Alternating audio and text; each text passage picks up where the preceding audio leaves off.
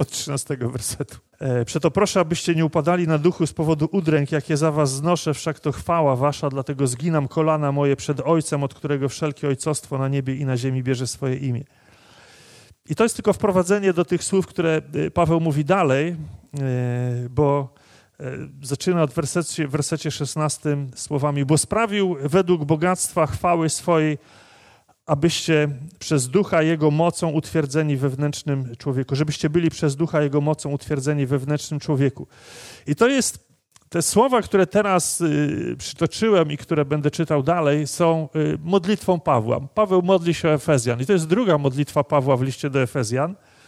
W pierwszej, zawartej na początku pierwszego rozdziału, w wersetach 18-19 mówił, abyście wiedzieli, jaka jest nadzieja, do której was powołał i jakie bogactwo chwały jest udziałem świętych w dziedzictwie Jego i jak nadzwyczajna jest wielkość mocy Jego wobec nas, którzy wierzymy dzięki działaniu przemożnej siły Jego. Więc to jest ta Jego pierwsza modlitwa. Natomiast teraz modli się o, o, o umożliwienie. Wtedy modlił się o oświecenie, żebyśmy doznali pewnego zrozumienia tego, co Bóg chce nam objawić, a teraz modli się o umożliwienie, czyli zastosowanie tych słów, które, które usłyszeliśmy, które przyjęliśmy. E, więc za pierwszym razem jakby modlił się, żebyśmy poznali Boga, Jego chwałę, Jego dziedzictwo e, i przy tym nasze dziedzictwo, a teraz modli się, żebyśmy zrobili użytek z tego, co dostaliśmy. Tak więc y, pierwszy wniosek, który z tego płynie, jest taki, że nie jest sztuką wiedzieć, ale sztuką jest korzystać z tego, co się wie. E, dzisiaj jesteśmy w takich, y, żyjemy w takich czasach, kiedy mamy nieograniczony, prawie nieograniczony dostęp do wiedzy, więc bardzo łatwo jest wiedzieć. Ale, ale cała sztuka polega na tym, żeby, żeby z tego y, zrobić dobry użytek. Albo jeszcze inaczej możemy powiedzieć, y, Boże oświecenie tak naprawdę nie polega na tym, że się wie, ale polega na tym, że to nas przemienia. Czyli Bóg oświeca nas przez swoje słowo, nie po to, żebyśmy coś wiedzieli, ale żeby nas to przemieniło, żebyśmy się stali innymi ludźmi. I dlatego jako chrześcijanie nie możemy być ludźmi, którzy e, szukają jak najwięcej wiedzy, jak najwięcej poznania. Żyjemy w takich czasach, kiedy, kiedy niemała grupa ludzi e, ma swoich ulubionych e, internetowych nauczycieli, kaznodziejów, których słuchają namiętnie, wielokrotnie, bo mamy ogrom. Po prostu są tysiące, tysiące kazań, wykładów w internecie w różnych językach. E, można słuchać na okrągło. Niektórzy mają tych swoich ulubionych nauczycieli, których słuchają na okrągło i w zasadzie można się czasem zastanowić, kto tak naprawdę jest ich przewodnikiem duchowym w tym, w tym życiu z Bogiem. E, natomiast rzeczywiście to trochę wynika z tego, że, że chcemy jak najwięcej poznać, jak najwięcej przyswoić sobie tej wiedzy, jakby wiedzieć, po prostu wiedzieć. E, to jest taka epoka, która, która jest mocno powiązana z wiedzą. Natomiast tutaj chodzi o to, żebyśmy doznawali e, oświecenia ze strony Boga, żeby nas to przemieniało, tak jak powiedziałem. E, I ta wiedza sprawia, że, że na świat patrzymy inaczej. Ten rodzaj wiedzy sprawia, że na świat patrzymy inaczej. Ten rodzaj wiedzy, który nas przemienia, który nas przekształca. Ale Paweł mówi o tym, żebyśmy poszli jeszcze krok dalej. Nie tylko, żeby patrzeć inaczej, widzieć więcej, rozumieć lepiej, ale żyć w imię tego. I to jest już duża, duża trudność, bo myślę sobie, gdzie jest problem współczesnego kościoła? Kiedy ludzie wiedzą naprawdę dużo i wiedzą chyba więcej niż kiedykolwiek wiedzieli chrześcijanie w jakiejkolwiek epoce, a jednak trudno powiedzieć, że, że to jest epoka najlepszego zastosowania e, słów Jezusa, najlepszego zastosowania słów Biblii e, w Kościele, najlepszego przejęcia się, naj, największej przemiany, jakiej to dokonuje. Gdzie leży tajemnica tego, że, że tu nie ma takiego przełożenia? Myślę, że właśnie największą trudność przy, przy, przy największej trudności przysparza nam to życie według słowa, życie według tego, co, co przyswoiliśmy sobie na zasadzie usłyszeliśmy albo przeczytaliśmy i, i Nie dlatego problem polega na tym, że nie rozumiemy, co mamy zrobić, tylko problem polega na tym, że gdzieś jest w nas jakaś, jakaś bariera, jakaś trudność, że yy, coś stoi na przeszkodzie, żeby te słowa zastosować. Ale ten problem leży w nas, nie, nie w słowach. Problem leży w nas. I, I tak naprawdę wiele problemów z tego współczesnego kościoła, takiego czy innego, zarówno w znaczeniu y, całości Kościoła, jak i w znaczeniu przypadków poszczególnych ludzi, bierze się właśnie z braku zastosowania tego, o czym czytamy, czy tego, o czym możemy słyszeć. Wiemy, y, chociaż niekoniecznie rozumiemy, i na tym się często kończy, niestety. W wersecie 16, który przeczytałem, mamy trzy ważne myśli. Pierwsza jest taka: y, Paweł mówi, by sprawił według bogactwa chwały swojej. I zobaczcie, że Paweł nie odwołuje się tutaj do mocy Bożej, nie odwołuje się do, do, do tego, co Bóg może zrobić, ale odwołuje się do Bożej chwały.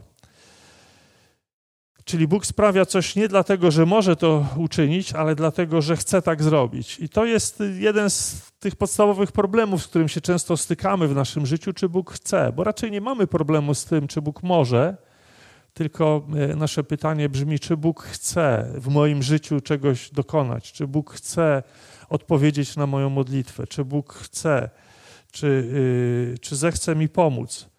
E, zastanawiamy się, co jest powodem tego, że, że Bóg nie działa. Czasem nie, nie potrafimy tego zrozumieć. E, problem oczywiście może mieć różne wytłumaczenia, natomiast często problem polega na tym, że że Bóg chce, żebyśmy my zastosowali Jego słowa, a nie jedynie je przyswoili w oczekiwaniu, że On, on, on, on załatwi jakiś problem. Więc bogactwo chwały Jego. To jest to, na czym Paweł się skupia na samym początku. Bogactwo chwały Jego, wspaniałość Jego natury, istota Jego bytu. E, to jest czynienie i pomnażanie dobra. To jest coś, co jest esencją y, tego, tego kim jest Bóg. I Bóg ma w tym upodobanie. Bóg ma upodobanie w tym, żeby właśnie tak działać. Dlaczego więc życie nas rozczarowuje, skoro Bóg ma upodobanie, żeby tą swoją chwałę objawiać? Oczywiście jest wiele tego powodów i o jednym z nich zaraz sobie powiemy. Natomiast jeszcze innym jest to, że, że Boże dobro ma wymiar wieczny. Natomiast nam chodzi o do, do, ten wymiar doraźny. Ja o tym wielokrotnie mówiłem i wielokrotnie będę o tym mówił z uporem maniaka, będę to powtarzał, bo, bo jest to rzecz kluczowa absolutnie w naszym życiu chrześcijańskim. E, nam chodzi o takie dobro na dziś, na teraz, e, więc kiedy go nie otrzymujemy, nie, nie zastanawiamy się, że oto być może czekamy na dobro, które jest nieprzemijające, które nie przeminie z tym naszym dzisiaj, z tym naszym jutro, ale będzie, będzie trwać dłużej. Na przykład będzie trwać przez rok, będzie trwać przez, przez całą resztę naszego życia na Ziemi będzie trwać przez y, całą wieczność. Więc ciąży na nas ta straszna presja doraźności i, i uwolnienie się od niej y, zmieniłoby bardzo wiele w naszym życiu. Gdybyśmy potrafili się od tej presji uwolnić na zasadzie, że to, co jest moim problemem dzisiaj, y, tak naprawdę nie, nie, nie konstytuuje mnie, nie konstytuuje mojego życia, nie, nie określa, co, co jest naprawdę najważniejsze. Natomiast y, to uwolnienie od tej do, do, doczesności dobrze by przygotowało nas do wieczności, z pewnością. Gdybyśmy umieli w taki sposób do tego podejść, gdybyśmy nie byli tak nieznośnie y, uwiązani do tego, co jest naszą, naszą, codzien, naszą codziennością. I myślę sobie, trochę jesteśmy ofiarami z epoki, w której żyjemy, bo, bo kiedyś to życie jednak było bardziej skupione, y, życie zwykłych ludzi było bardziej skupione na tym, żeby przeżyć Dzisiaj nikt się nie, nie, nie musi już przeżyć, bo jest to naturalne, że mamy dostatecznie dużo środków, żeby przeżyć, więc skupiamy się na tym, żeby przeżyć jak najlepiej. I to już poświęca, pochłania dużo więcej, dużo więcej naszej uwagi. Aby dobrze odrobić tę lekcję, y, musimy się cofnąć do oświecenia. Tę lekcję o o tym, o czym mówię, o zastosowaniu, o, o tym zastosowaniu myśli o tym, że, że, że Bóg objawia swoją chwałę. Czyli musimy się cofnąć do tego oświecenia, do tego, co Paweł mówił na samym początku swojego listu, abyście wiedzieli, jaka jest nadzieja. I potrzebujemy się cofać tak za każdym razem, kiedy znaleźliśmy się w jakimś takim dyskomforcie, w, jakimś, w jakiejś sytuacji zagubienia. Musimy się cofać za każdym razem, żebyście wiedzieli, jaka jest nadzieja. Żebyście wiedzieli, jaka jest nadzieja. Znowu, żebyście wiedzieli, jaka jest nadzieja. I jeszcze inna sytuacja, i jeszcze inny dzień. Abyście wiedzieli, jaka jest nadzieja. Potrzebujemy się do tego cofać, aż zrozumiemy, jaka jest nadzieja, i ta nadzieja nas przemieni. Oczywiście nie chodzi jedynie o nadzieję. Nadzieja jest pewnym, pewnym elementem całości, bo jak poznamy, jaka jest nadzieja, to poznamy te kolejne rzeczy, które się z nią łączą, które sprawią, że na to życie spojrzymy inaczej. Druga myśl jest taka, żebyście byli przez Ducha Jego mocą utwierdzeni. Paweł pisze o dziele Ducha Świętego w nas, czyli nie pisze o naszym dziele, o naszym samodoskonaleniu. To jest jeden, jeszcze inny wielki problem e, chrześcijaństwa, chrześcijan, bo ludzka pycha, popycha, ludzka pycha nas popycha rzeczywiście w tę, w tę stronę e, takiego radzenia sobie. A jednak pokażę, że potrafię. Albo co, mnie się nie uda, uda mi się. Więc po, pokonam coś tam. No więc nie, nie uda ci się. Bądź pewny, że ci się nie uda. Jeśli działasz sam w oparciu o własne siły, to, to nie uda ci się przekształcić siebie, nie uda ci się zmienić siebie samego. Ludziom się wydaje, że im się udaje, szczególnie tym niewierzącym się wydaje, że im się udało z czymś uporać, i dopiero kiedy życie im się rozwala, widzą, że tylko im się wydawało. Więc yy, w istocie jest tak, że, że Bóg yy, to, to, to dzieło przekształcenia naszego życia oddał w pewniejsze ręce i zajmuje się tym Duch Święty. Czasem nam to umyka i, i, i, myślimy, że to jest nasza odpowiedzialność, że my musimy to wszystko zrobić. Natomiast to, co my musimy zrobić, to poddać się działaniu Ducha Świętego w nas, żeby On nas przekształcił, żeby nas przemienił. I tutaj nie chodziło tylko o skuteczność, że Bóg nie dlatego zrobił to w ten sposób, że Duch Święty lepiej to z, z, uczyni niż my. Nie chodziło tylko o skuteczność, ale chodziło o naszą niemożność i o poddanie się, żebyśmy się poddali, poddali się komuś, komuś, kto jest, kto jest lepszy od nas. Więc mamy zostać utwierdzeni Jego mocą, a nie naszą własną mocą.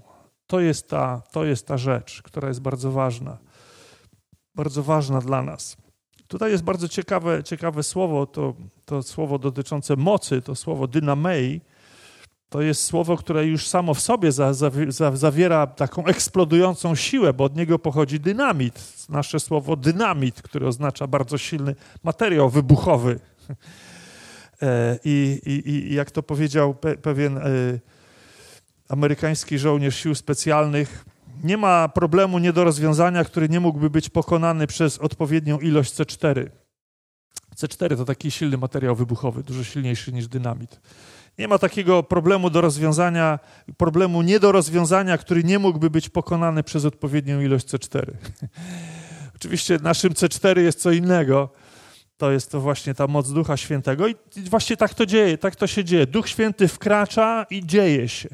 Duch Święty wkracza i dzieje się. W innej sytuacji człowiek wysila się, męczy się, stara się i nic się nie dzieje. I teraz dlaczego powiemy sobie, ale dlaczego Duch Święty nie wkracza? No może nie wkracza dlatego, że mu się nie poddaliśmy, dlatego, że próbujemy to zrobić sami, jakby nie wpuszczamy go. On napiera, a my tak jakby te drzwi trzymamy, żeby nie wszedł do środka. To tak obrazowo tłumacząc. Y, angielska pisarka dwudziestowieczna Dorothy Sayers napisała kiedyś, że gdyby w czasach apostolskich y, Bóg zabrał Kościołowi Ducha Świętego, to całe, całe dzieło załamałoby się. Natomiast gdyby dzisiaj zabrać Ducha Świętego y, Kościołowi, to chrześcijanie nadal robiliby wszystko to, co robią i nawet nikt by nie zauważył, że coś się zmieniło. Jest w tym pewna przesada oczywiście, bo o to chodziło, żeby była w tym pewna przesada, ale jest w tym też sporo racji. Utwierdzeni to są dosłownie, to, to słowo utwierdzeni, żebyście byli przez Ducha Świętego Jego mocą utwierdzeni, to dosłownie, y, żebyście zostali silnymi, żebyście stali się silnymi. To jest takie określenie e, być uczynionym mocnym, wzrastać w mocy, wzmacniać się. I tutaj to słowo jest e, użyte w stronie biernej, co ma swoje znaczenie. Czyli nie chodzi o to, że mamy iść na siłownię, ćwiczyć, żeby otrzymać taką zdolność. Mówię metaforycznie. Nie czepiam się, jeśli ktoś chodzi na siłownię. Nie chodzi o to, że mamy to, to wyćwiczyć, tylko żebyśmy właśnie otrzymali to, żebyśmy zostali uczynieni mocnymi, poddając się Bożej mocy. I trzecia, ostatnia myśl tego wersetu. Utwierdzeni wewnętrznym człowieku. To wewnętrznym człowieku, y, na to chcę zwrócić uwagę. To ostatnie określenie w języku greckim y, funkcjonowało w trzech znaczeniach. Ten wewnętrzny człowiek. Po pierwsze, dotyczyło pracy umysłu, rozumu naszego. Więc Paweł modli się, gdybyśmy poszli tym tropem, Paweł modli się o to, żeby Chrystus ugruntował ugruntował w, w Efezjanach y, rozum, który został odnowiony przez, od, przez nawrócenie się do Boga, żeby wzmocnił w nich zdolność rozróżniania między dobrem a złem. I tu się naprawdę bardzo wiele zaczyna w naszym, w naszym rozumie, w tym naszym myśleniu. Bardzo wiele się zaczyna. Rzeczy i dobrych, i złych, w zależności od tego, czy ten umysł jest odnowiony, czy nie, albo na ile jest odnowiony. Więc, y, więc y, Paweł jakby modli się, żeby Bóg udzielił im mądrości, która umożliwi im prowadzenie przemienionego życia. Modli się o to dla nich, a jednocześnie daje nam wskazówkę, żebyśmy my modlili się o to dla siebie. Po drugie, słowo to oznaczało sumienie, i tutaj byśmy powiedzieli, że jeśli pójść tym tropem, że Paweł modli się o to, żeby ich sumienie Bóg czynił wrażliwym. No bo wiemy, pod wpływem grzechu, pod wpływem nieposłuszeństwa nasze sumienie staje się nieczułe, niczym, niczym takie schowane za skórą nosorożca. E, więc, więc to jest bardzo duży problem, kiedy, kiedy tak się dzieje, bo łatwo wtedy o pomyłki, o, o różne błędy, o jeszcze gorsze rzeczy, kiedy, kiedy sumienie nas, nas nie oskarża e, i kiedy robimy coś e, ewidentnie złego e, i i nie czujemy się winni z tego powodu. Po trzecie, to dotyczyło woli, to, to pojęcie, więc y, znowu nie, nie, wystarczy rozróżniać, y, rozpoznawać tylko to, co dobre, nie wystarczy czuć wewnętrzny opór przed tym wybraniem tego, co złe, ale trzeba jeszcze aktu woli, żeby jedno i drugie wprowadzić w czyn. Czyli same chęci, same intencje to jest za mało musi być wola, która jest niesamowicie ważna w życiu chrześcijańskim, wola, żeby to właśnie w taki sposób e, w naszym życiu działało, żeby się poddać w taki sposób, żeby zrobić to, co jest, co jest właściwe, co jest słuszne. E, ale teraz też chcę zwrócić uwagę na jedną rzecz, że jeśli nam się nie udaje, nie zrażajmy się. Bo będzie nam się to nie udawało i wielokrotnie będziemy napotykali w swoim życiu na problemy. Peter Boller, y, pastor braci morawskich, takiego ruchu przebudzeniowego w kościele, powiedział kiedyś do Johna Wesleya, kiedy, zanim jeszcze on został tym słynnym Johnem Wesleyem, przywódcą przebudzenia, jeszcze zanim się nawrócił, powiedział do niego: Głoś wiarę, aż zaczniesz ją mieć. E, I tutaj nie chodzi o wiarę w wiarę i te wszystkie rzeczy związane z ruchem wiary współczesnym. To nie patrzmy na to w taki podejrzliwy sposób. E, on, on, on mówi raczej o tym, żeby, e, żeby jakby awansem pewne rzeczy, pewne rzeczy wchodzić i pewne rzeczy mówić, nawet jeśli jeszcze, jeszcze do końca e, tego nie przeżyliśmy, jeszcze nie, nie doświadczyliśmy. Ale znowu, robić to tylko w takiej sytuacji, kiedy jesteśmy gotowi całkowicie posłusznie za tym pójść, a nie kiedy mamy jakiś swój własny plan i chcemy go zrealizować. To jest coś zupełnie innego. I to jest dopiero początek tej modlitwy Pawła, czyli pierwszy z tych wersetów. W drugim czytamy, żeby Chrystus przez wiarę zamieszkał w sercach waszych, a wy wkorzenieni i ugruntowani w miłości i dalej, i dalej. E, zatrzymajmy się na tym wersecie, na tym fragmencie. E, Paweł niestety ma to do siebie, że, że tworzy strasznie długie zdania i te jego myśli trzeba, trzeba pociąć na mniejsze kawałki, bo, bo inaczej się, się zgubimy. E, tu jest takie znowu słowo bardzo ciekawe, e, mówiące o tym, e, żeby Chrystus przez wiarę zamieszkał w sercach waszych. I to jest takie greckie słowo katoikeo, które oznacza zamieszkiwać w domu, zamieszkiwać w domu, ale, ale dotyczy utrwalonego, stałego zamieszkania. Czyli nie chodzi o to, że, że, że, że Jezus jest takim, takim mieszkańcem na zasadzie wynajmu krótkoterminowego. Mamy takie pojęcie w dzisiejszych czasach, że, że wynajęliśmy mu nasze mieszkanie na dwa dni albo na majówkę, ale chodzi o to, żeby był stałym mieszkańcem na stałe, na zawsze.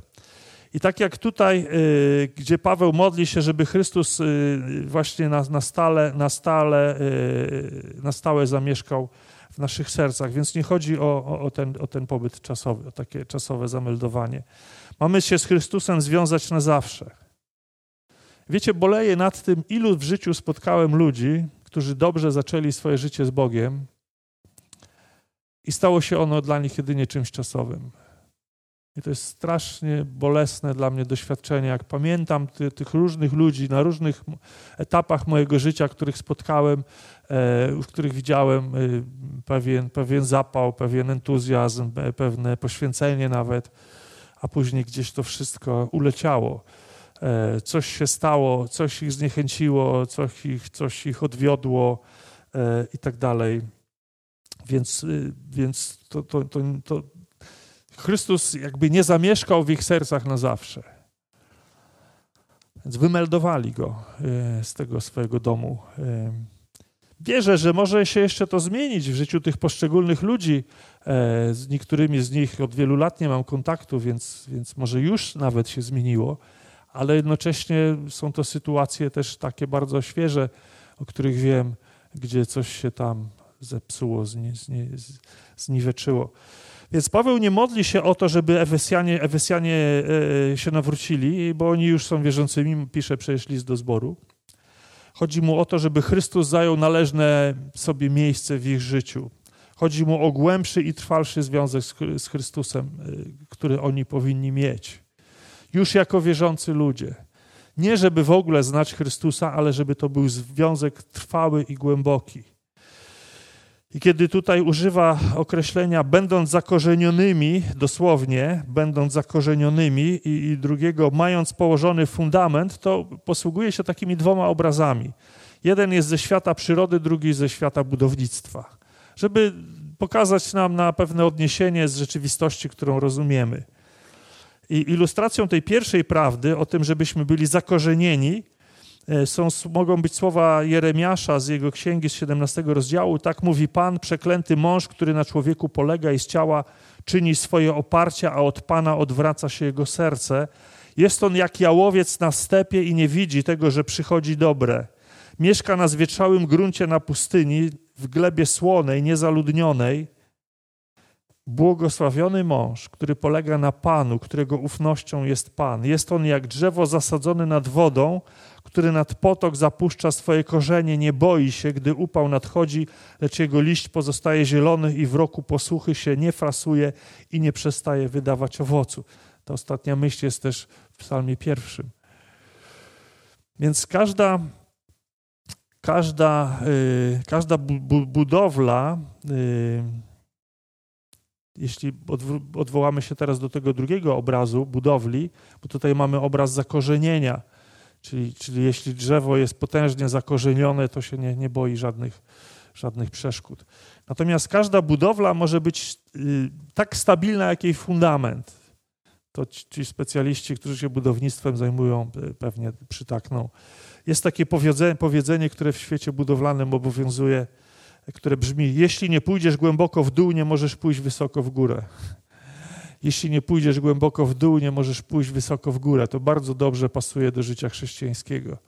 Jeśli nie pójdziesz głęboko w dół, jeśli nie zakorzenisz się mocno w Bogu, nie pójdziesz mocno w górę, jeśli chodzi o, o to, co, co oznacza Twój duchowy rozwój. E, I tu jeszcze jest takie dopowiedzenie NAGP w miłości, e, żeby to, by, żebyśmy byli wkorzenieni i ugruntowani w miłości. I znowu e, te, te określenia są użyte w, w stronie biernej. To jest bardzo charakterystyczne, e, bo to Bóg czyni dla nas, a nie my czynimy coś dla siebie. To nas nie zwalnia oczywiście z odpowiedzialności za swoje życie, bo, bo wymaga to podporządkowania się Bogu, całkowitego podporządkowania się Bogu. My mamy być wkorzenieni i ugruntowani w Bożej miłości i, i stamtąd mamy czerpać pokarm dla naszego życia i duchowej stabilności. Więc jeśli nie mamy w swoim życiu y, tej duchowej stabilności, to może brakuje nam wkorzenienia. Zastanówmy się nad tym. Jeśli y, mamy w swoim życiu problemy wynikające z pewnego takiego rozchwiania duchowego, to może mamy, może mamy problem z tym zakorzenieniem. Może trzeba się głębiej wkopać y, w, to, w, ten, w ten związek z Chrystusem. To jest jedna z, z tych rzeczy, nad, których, nad którymi przechodzimy do porządku dziennego, kiedy szukamy czegoś lepszego, lepszego w naszym mniemaniu, czyli obietnic, y, jakichś darów, jakiejś mocy Bożej. Chcielibyśmy w ten sposób doświadczać takiego satysfakcjonującego życia. Natomiast kiedy fundamentem dla tego życia y, jest miłość Boża, to znaczy, że jest to właściwe. To znaczy, że y, zbudowane to wszystko jest na świadomości tego, kim jest Bóg, jaki jest Bóg i co dla nas zrobił przez Chrystusa. I to jest właściwy fundament. Jeśli budujemy na innym fundamencie, chcę, chcę, żeby było mi dobrze, żebym był zadowolony, y, żeby mi się życie układało łatwo, przyjemnie y, i uważam, że mam do tego prawo, to znaczy, że muszę zacząć kopać na nowo, może w innym miejscu zupełnie, e, bo wykopałem zły fundament zupełnie zbudowałem na złym fundamencie swoje życie. Więc jeśli budujemy na tym fundamencie, kim jest Bóg i jaki jest Bóg i co, dał, co, co dla nas zrobił przez Chrystusa, to wtedy damy radę oprzeć się i niepowodzeniem, niepowodzeniem, i przeciwnością, i nawet zwątpieniu, i rozczarowaniu, i wszystkiemu innemu, bo siłę czerpiemy od Boga, który jest stały i niezmienny. Natomiast w przeciwnym wypadku siłę czerpiemy z okoliczności naszego życia, które są zmienne i naturalnie są zmienne. I czasem są dobre, i wtedy czujemy się dobrze, ale czasem są złe, i wtedy czujemy się źle. I się dziwimy, dlaczego raz czuję się dobrze, raz czuję się źle. Dlatego, że czerpię siłę z okoliczności swojego życia. I to one sprawiają, one są dla mnie jakby takim pokarmem, który, który y, sprawia, że jestem silny albo słaby. Bo złe okoliczności sprawiają, że jestem niedożywiony i wtedy jestem słaby dobre okoliczności sprawiają, że jestem dobrze odżywiony i wtedy czuję się, że mogę góry przenosić. A to jest zły fundament. To nie na tym budujmy. Nie o to tu chodzi. Nie o to w tym wszystkim chodzi, bo e, już pomijając te kwestie tych cudów, bo, bo to też nie, nie wszyscy wcale e, za tym e, jakoś tam się rozglądają, tak naprawdę cała, cała tajemnica szczęśliwego życia chrześcijańskiego leży w, oglądaniu Bożej miłości do nas. Nie w tym, że Bóg dokonuje cudów i nadzwyczajnych rzeczy i, i, w nadzwyczajny sposób rozwiązuje nasze problemy i w nadzwyczajny sposób odpowiada na nasze modlitwy. To wszystko jest fajne i, i, i dobre, ale, ale tak naprawdę tą siłę czerpiemy z oglądania Bożej miłości do nas. Do nas grzesznych, którzy zostaliśmy usprawiedliwieni i odrodzeni, i przez to, dzięki temu, możemy też y, doświadczać i obserwować rzeczy nadprzyrodzone w swoim życiu. I to też się zdarza. Nie zawsze jesteśmy w stanie to zauważyć, bo, bo nie zawsze patrzymy we właściwą stronę. Więc wszystko zawsze zaczyna się od poznania Boga.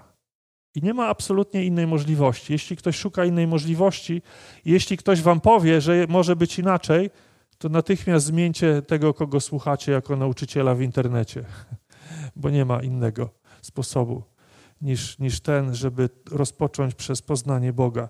I do tego Paweł zmierza w wersecie 19, kiedy, kiedy mówi y, najpierw w 18, żebyście zdołali pod, pod, pojąć ze wszystkimi świętymi, jaka jest szerokość i długość, i wysokość i głębokość, i mogli poznać miłość Chrystusową, która przewyższa wszelkie poznanie, abyście zostali wypełnieni całkowicie pełnią Bożą. Piękne takie, piękne sformułowanie, y, kiedy Paweł mówi o tej szerokości, długości, wysokości, głębokości i można je na różne sposoby interpretować. Y, każdy jest dobry oczywiście. Y, jeden z takich sposobów wskazuje na to, że Paweł mówi o krzyżu. Kiedy, kiedy mowa jest o, o miłości Chrystusa, więc spójrzmy na to w ten sposób najpierw że Paweł mówi o, o krzyżu. Szerokość to jest szerokość ramion Chrystusa rozpostartych na krzyżu. E, one się nie zamykają w, uści, w, w uścisku, to jest gest otwarty o ogromnym zasięgu. Gest otwarty, który nie ma, nie ma końca. to jest szerokość, która nie ma końca. Długość to jest długość pionowej belki krzyża. E, ona zawiesza Chrystusa nad ziemią, bo pokazuje, że chociaż umarł jako człowiek, to nie poszedł do grobu na zawsze, ale nad ziemską śmiercią odniósł zwycięstwo. On jest nad, nad tym wszystkim. I to jest długość, która go, go zawiesza nad tym, nad tym światem. E, więc człowiek, y, człowiek, y, który, który y, nie poszedł do grobu na zawsze, ale nad ziemską śmiercią odniósł zwycięstwo. Chrystus, człowiek, który nad ziemską śmiercią odniósł zwycięstwo. Z kolei wysokość to jest górna część pionowej belki. To taki, taki wiecie, no taki obraz, taka metafora, może się wydawać dziwna, ale można na to tak spojrzeć. I ona łączy Chrystusa z Ojcem, sprawiając, że jest to dzieło o wymiarze wiecznym. To jest ta część, która łączy Chrystusa z, z niebem. Długość to jest ta, ta część, która, która oddziela Chrystusa od, od ziemi, oddziela w tym pozytywnym znaczeniu, że nie został przez tą ziemię wchłonięty. I jeszcze mamy głębokość, to jest jakby głębokość wbitego w ziemię krzyża, która sprawia, że to dzieło krzyża nie da się zniweczyć, nie da się go naruszyć, nie da się go osłabić, bo jest mocno wbite w ziemię, ugruntowane e, i będzie trwało do końca świata. To, to dzieło krzyża niczym się nie da tego zmienić. To jest jeden z obrazów, jedna z możliwości e, interpretowania tych słów.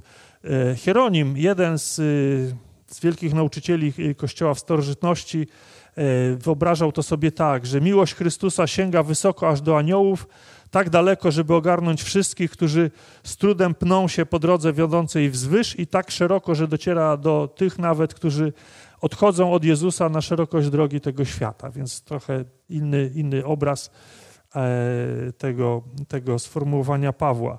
William Barclay pisze z kolei tak. Moglibyśmy powiedzieć, że miłość Chrystusowa w swym nieskończonym zasięgu obejmuje każdego człowieka w każdym czasie i w każdym ze światów. Idzie tak daleko, że nie cofnie się nawet przed krzyżem. W swej głębokości schodzi aż w dolinę cienia śmierci. Nie kończy się nawet na wysokości niebios, gdzie wstawia się za nami. I, I żaden człowiek nie może pozostać, nie jest poza jej zasięgiem i nie ma takiego miejsca, gdzie nie mogłaby ona dotrzeć to jest właśnie znowu ta szerokość, długość, wysokość i głębokość. I jeszcze John Stott pisze o tym tak. Miłość Chrystusa jest dostatecznie szeroka, aby objąć całą ludzkość, szczególnie Żydów i Pogan, co jest myślą przewodnią tych rozdziałów. On pisze o, o, o komentuje list do Efezjan. Jest wystarczająco długa, aby trwać wciąż aż do wieczności, dostatecznie głęboka, aby dosięgnąć najbardziej zdegenerowanego grzesznika oraz na tyle wysoka, aby wynieść go do nieba. Chyba to ten obraz y, Johna Stota jest taki naj, naj, naj, naj najbardziej e, przemawiający. E, one nie są sprzeczne ze sobą oczywiście. Każdy z tych autorów próbuje w swój sposób od, oddać to, to samo i, i za każdym razem się to odnosi właśnie do dzieła krzyża. Rzeczywiście. Spójrzmy jeszcze na same te słowa przez chwilę. E, ta, ta szerokość to platos, greckie słowo, które jest tutaj użyte, metaforycznie oznacza wielkie przestrzenie ziemi. Rzeczywiście szerokość odnosi się do tej wielkiej, wielkiej przestrzeni. Słowo to pojawia się w objawieniu Jana w 21:16, a miasto jest czworokątne i długość jego taka sama, co szerokość i mierzył miasto kijem mierniczym na 12 tysięcy stadiów. Długość jego i szerokość i wysokość są równe.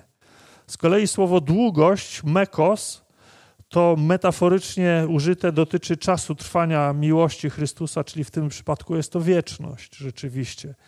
I, i znowu y, można to odnieść y, do tego wersetu z objawienia 21:16, ono tam występuje. Wysokość y, hypsos to metaforycznie oznacza wyniesienie i godność. I J.D. Watson, człowiek, który y, komentuje te różne słowa Nowego Testamentu, pisze tak. Wysokość miłości Chrystusa pokazuje więc na pozycję, na którą wierzący zostaną wyniesieni, co ma wskazać na Boży najwyższy i końcowy cel dla nas, jak bardzo On nas ubłogosławił. Miłość Chrystusa nie tylko zniżyła się do nas, ale także wyniosła nas w górę do nowej i wywyższonej pozycji. I znowu odwołanie jest do objawienia Jana 21:16. Tam mamy ten sam obraz. Ale także e, w liście Jakuba występuje to słowo 1:9, a niech brat ubogich lubi się z wywyższenia swego. Właśnie to, to wywyższenie jest tą niezwykłą ideą, którą, którą Bóg chce nam pokazać w Nowym Testamencie, w swoim słowie, że On nas do tego wywyższenia prowadzi, żebyśmy nie patrzyli na, na życie, na swoje życie jedynie w ten zwykły, wymierny sposób, ale pamiętali na to wywyższenie duchowe, do którego Bóg nas prowadzi, które nie ma nic wspólnego z tym, co tutaj osiągamy, co tutaj mamy, e, kim tutaj jesteśmy. To wszystko jest czymś, czymś zupełnie, zupełnie przejściowym. Jeszcze słowo głębokość, batos. Ono zostało y, dosłownie użyte w przypowieści o siewcy, gdzie niektóre ziarna padły na grunt skalisty, gdzie nie miały wiele ziemi i szybko powschodziły, gdyż gleba nie była głęboka. To właśnie to słowo głęboka. Gleba nie była głęboka. I chociaż tam słowo zostało użyte metaforycznie, podobnie zresztą jak tutaj w liście do Efezjan, to obrazuje y, też wielkość, bezmiar, y, dogłębność, niepoznawalność i tak dalej. E, I fragment ten z listu do Efezjan, ten fragment, który dzisiaj omawiamy, E, I cały przy okazji rozdział kończy się doksologią, czyli takim hymnem oddającym cześć Bogu. I Paweł e, kończy słowami: Temu zaś, który według mocy działającej w nas potrafi daleko więcej uczynić, ponad wszystko to, o co prosimy albo o, czym myślimy, temu niech będzie chwała w Kościele i w Chrystusie Jezusie po wszystkie pokolenia na wieki wieków. Amen. I tutaj znowu pojawia się słowo dynamin. Yy, czyli dotyczące tej, tej mocy, która, która czasem jest uśpiona, czasem jest niewykorzystana w naszym życiu. E, tak jak, jak w baterii, która nie została podłączona, ale z Bożą mocą jest inaczej. Ona, ona jest y, działająca. Ona, ona y, jest nie tylko efektywna w stałym działaniu, ale jest jeszcze większa niż sobie zdajemy z tego sprawę. Moc Boża jest jeszcze większa niż zdajemy sobie z tego sprawę. E, bo, bo czytamy, że jest w stanie, e, Bóg jest w stanie daleko więcej uczynić, czyli, czyli dosłownie ponad wszelką miarę jest, jest coś uczynić. E, ponad wszelką miarę. I to jeszcze mamy takie określenia dotyczące tego słowa jak, jak zbytni, zbyteczny, niekonieczny, które wydają się dosyć dziwne w tym, w tym kontekście ale e, to pokazuje, że Bóg, że Bóg dysponuje mocą w nadmiarze, czyli jakby, jakby ma rezerwę mocy, nie potrzebuje aż tyle mocy użyć e, w tych różnych sytuacjach dotyczących życia na ziemi, naszego życia. E, wystarczy dużo mniejsza moc. Więc Bóg daje nam więcej niż potrzeba, czyli dokładnie, dokładnie jest tak, jak pisze Paweł. Gdyby dał nam dokładnie tyle, ile wymarzylibyśmy sobie, E, skończyłoby się na tych krótkotrwałych, doczesnych korzyściach. Natomiast przez to, że, że Bóg e, daje nam to, co wieczne i nieskończone w nadmiarze, to, to, to nigdy tak naprawdę do końca nie, nie, nie skorzystamy nawet z tego wszystkiego, co, co otrzymaliśmy. A otrzymaliśmy tak, tak wiele. Więc jest to moc działająca w nas, czyli nie nasza moc, ale taka, którą ma Chrystus działający w nas. I cały czas Paweł odwołuje się do tego, co się dzieje poza nami, żeby uwolnić nas od, tego, od tej megalomanii e, ludzkiej, która cały czas chce przypisać sobie jakieś zasługi e, swoim staraniom, swoim wysiłkom, swoim, swoim zdolnościom, swojej determinacji, czemukolwiek, swojemu charakterowi. A, a Paweł cały czas pokazuje, że to jest coś, e, co jest poza nami, coś, co przychodzi do nas z zewnątrz, coś, co E, co, co sprawia w nas, y, że możemy. Nie my sami sprawiamy coś, że możemy, tylko to, ta moc Boża działająca w nas sprawia, że możemy. Więc jeśli się puszymy czymś, co, co nam się udaje, to tylko dlatego, że Bóg nas do tego usposobił, a nie dlatego, że my jesteśmy tacy fajni i tak, tak się wyróżniamy ponad innych ludzi, bo mamy taki charakter, czy takie zdolności, czy takie cechy, jakiekolwiek inne, które dają nam tę, tę przewagę. Więc nie, cały czas to jest strona bierna, działający w nas Duch Święty i, i, i tak naprawdę całe chrześcijaństwo jest w stronie biernej. I, i, I dopóki tego nie zrozumiemy, to będziemy się miotać. Dlatego, że wszystko zawdzięczamy Bogu. Soli Deo Gloria to hasło reformacji, które mówi: jedynie Bogu należy się chwała właśnie za to, co czyni w naszym życiu. Chwała po wszystkie pokolenia. Pisze, pisze to Paweł. I co ciekawe, pisze to w momencie, kiedy chrześcijaństwo istnieje raptem jakieś 30 lat. Liczy sobie jakieś parę tysięcy wiernych na całym świecie. I Paweł pisze o tym właśnie, o tej chwale po wszystkie pokolenia, kiedy tak naprawdę to ktoś by powiedział, poczekajmy, bo nie wiemy, czy to w ogóle przetrwa. Co z tego wyniknie, co z tego będzie. A Paweł pisze o chwale po wszystkie pokolenia. I to jest właśnie, to jest właśnie y, wiara człowieka, który był wkorzeniony i ugruntowany w miłości Chrystusa. Tak to działa. Tak Paweł pisze o tym, co powinniśmy zrobić ze swoim życiem, jakby swoim przykładem pokazuje, jak to działa, kiedy ktoś to zrobił, kiedy ktoś to zastosował. I ostatnia refleksja na dziś, podsumowująca te, te słowa. Nasze czasy y, charakteryzują się między innymi tym, że przyjęliśmy, y, że, że Kościół jest dla nas, żeby było nam tutaj dobrze, żeby było nam lepiej w życiu. Jako wierzący ludzie przyjęliśmy, że Kościół jest dla nas, przychodzimy do Niego, żeby mieć jakąś korzyść z tego, żeby coś, coś z tego dobrego dla nas y, wynikało. Tymczasem Kościół jest dla Boga. Jak uczy nas ten fragment, Kościół jest dla Boga, żeby oddawał Mu chwałę i to oddawanie Bogu chwały, to skupianie się na Bogu yy, służy nam służy nam. E, nie On służy nam, bo to my służymy Jemu, nie On, Bóg służy nam, to my służymy Jemu, ale właśnie nam dobrze służy to, to podejście, że my służymy Bogu i to dobrze służy nam. Skupienie się na Bogu, na tym, jakim On jest, e, dobrze wpływa na nas, na to, jakimi będziemy, jak będzie wyglądało nasze życie. E, jakim jest y, w świecie, jakim jest dla nas, to wszystko będzie, będzie dobrze, dobrze na nas wpływało. I to zmienia bardzo wiele, jak się temu przyjrzeć. E, w zasadzie to o to w dużym skrócie, w zasadzie o to w dużym skrócie modli się Paweł. Modli się, żebyśmy skupieni na Bogu odkrywali, jakim jest życie. Żebyśmy skupieni na Bogu odkrywali, jakim życie jest. Teraz oczywiście rodzi się pytanie, jak się tego nauczyć. No więc najpierw trzeba dostrzec, dostrzec potrzebę. Najpierw musimy dostrzec potrzebę, mieć pragnienie i wtedy Bóg będzie nas tego uczył. E, natomiast dopóki nie widzimy potrzeby, to, to nie będziemy się tego uczyć. E, bo życie jest takim, jakim, e, jakim może być, kiedy przyglądamy się Bogu, a nie kiedy przyglądamy się światu. To, jakim jest życie, dowiemy się, kiedy będziemy się przyglądać Bogu, a nie kiedy będziemy się przyglądać światu. My często przyglądamy się światu, chcąc zobaczyć, jakie może być nasze życie. Patrzymy przez okno, patrząc, jakie może być nasze życie, patrzymy może z zazdrością e, na innych ludzi, jakim może być nasze życie. Natomiast powinniśmy patrzeć na Boga, żeby się dowiedzieć, jakim ma być nasze życie, jakim może ono być. I to jest cała tajemnica. Jeśli jej nie odkryjemy, niewiele zrozumiemy z tego, co, co się dzieje y, w naszym życiu, co się będzie dalej działo w naszym życiu. Dlatego odkrywajmy. Odkrywajmy tę, tę głębokość, szerokość, długość i wysokość Bożej miłości w nas, tego Boga działającego w czterech wymiarach, którego, który działa w całej pełni w naszym życiu, który się objawia i pokazuje y, swoją moc przemieniającą nas. Boża moc, która przemienia nas. To jest wielka, wspaniała rzecz, która jest naszym udziałem, a jeśli nie jest, to może być naszym udziałem, więc y, skorzystajmy z tego, do czego nas zachęca Paweł. Amen.